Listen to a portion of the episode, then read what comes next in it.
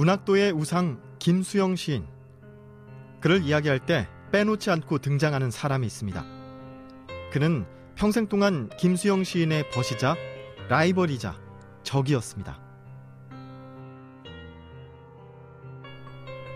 나는 인환을 가장 경멸한 사람의 한 사람이었다. 그처럼 재주가 없고, 그처럼 시인으로서의 소양이 없고, 그처럼 경박하고, 그처럼 값싼 유행의 숭배자가 없었기 때문이다.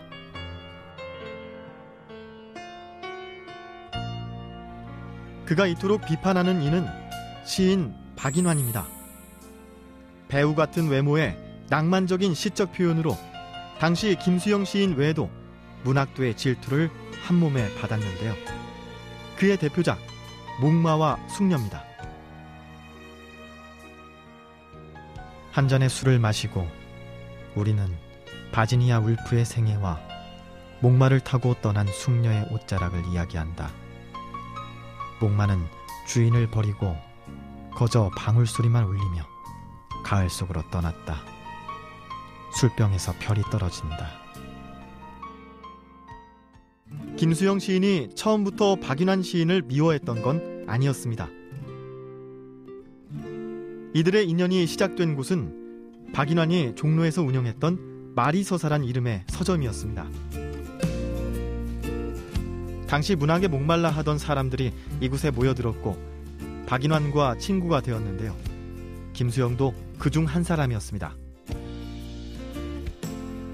문학이란 같은 꿈을 꾸며 친구가 됐지만 박인환 시인이 김수영 시인의 등단작인 묘종의 노래를 혹평한 후 조금씩 멀어지게 되었는데요. 박인환과 김수영의 만남의 장소이자 불편한 관계의 시작이 된 서점 마리서사. 지금은 어떤 모습일까요? 애석하게도 마리서사 건물은 문학 향기를 잃어버린 지 오래입니다. 박인환 시인과 관련된 표시 하나 없다 보니 과거 이곳이 예술인과 문학인의 사랑방이었던 서점 마리서사 자리라는 것을 사람들이 알긴 어렵습니다. 그저 세월처럼 바쁘게 지나갈 뿐이죠.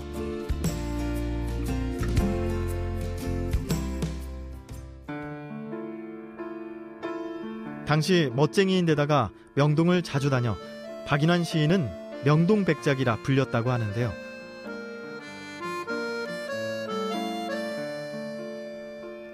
그는 명동에 왜 자주 갔던 것일까요?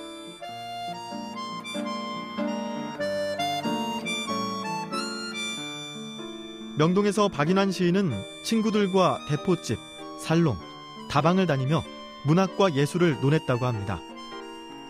그중 단골로 자주 가던 곳이 동방살롱이었습니다. 하지만 현재 동방살롱은 사라지고 그 자리엔 다른 가게가 자리 잡고 있는데요.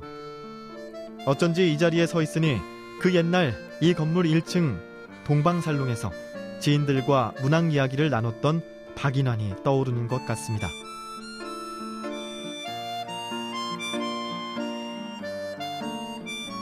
과거 동방살롱 건너편엔 경상도 집이라는 대포집이 있었다고 하는데요.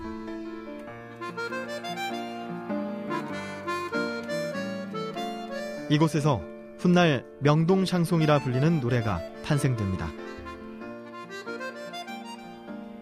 당대에 크게 이름을 떨치던 애심양에게 짓궂게 한 곡조 뽑으라고 조르게 되었다.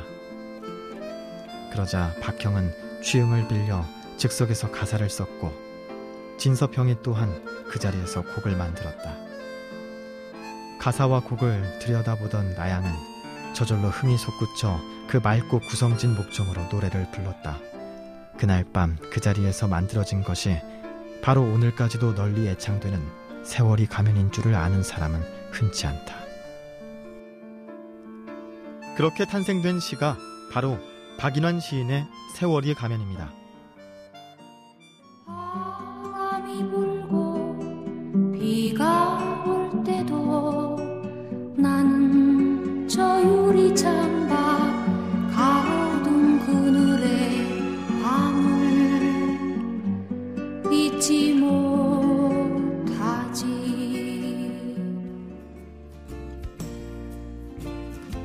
현재 서점이 들어와 있는 건물 뒤쪽으로 가면 주차장 입구 쪽에서 박인환 시인의 집터 표지석을 찾아볼 수 있습니다.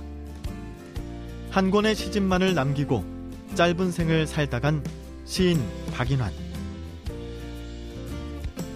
그는 떠났지만 그의 시는 첫사랑처럼 우리들 가슴 속에 남았습니다. 오늘 방송 좋았나요? 방송에 대한 응원 이렇게 표현해 주세요. 다운로드하기, 댓글 달기, 구독하기, 하트 주기. 더 좋은 방송을 위해 응원해 주세요. 다운로드하기, 댓글 달기, 구독하기, 하트 주기. 기억하셨죠?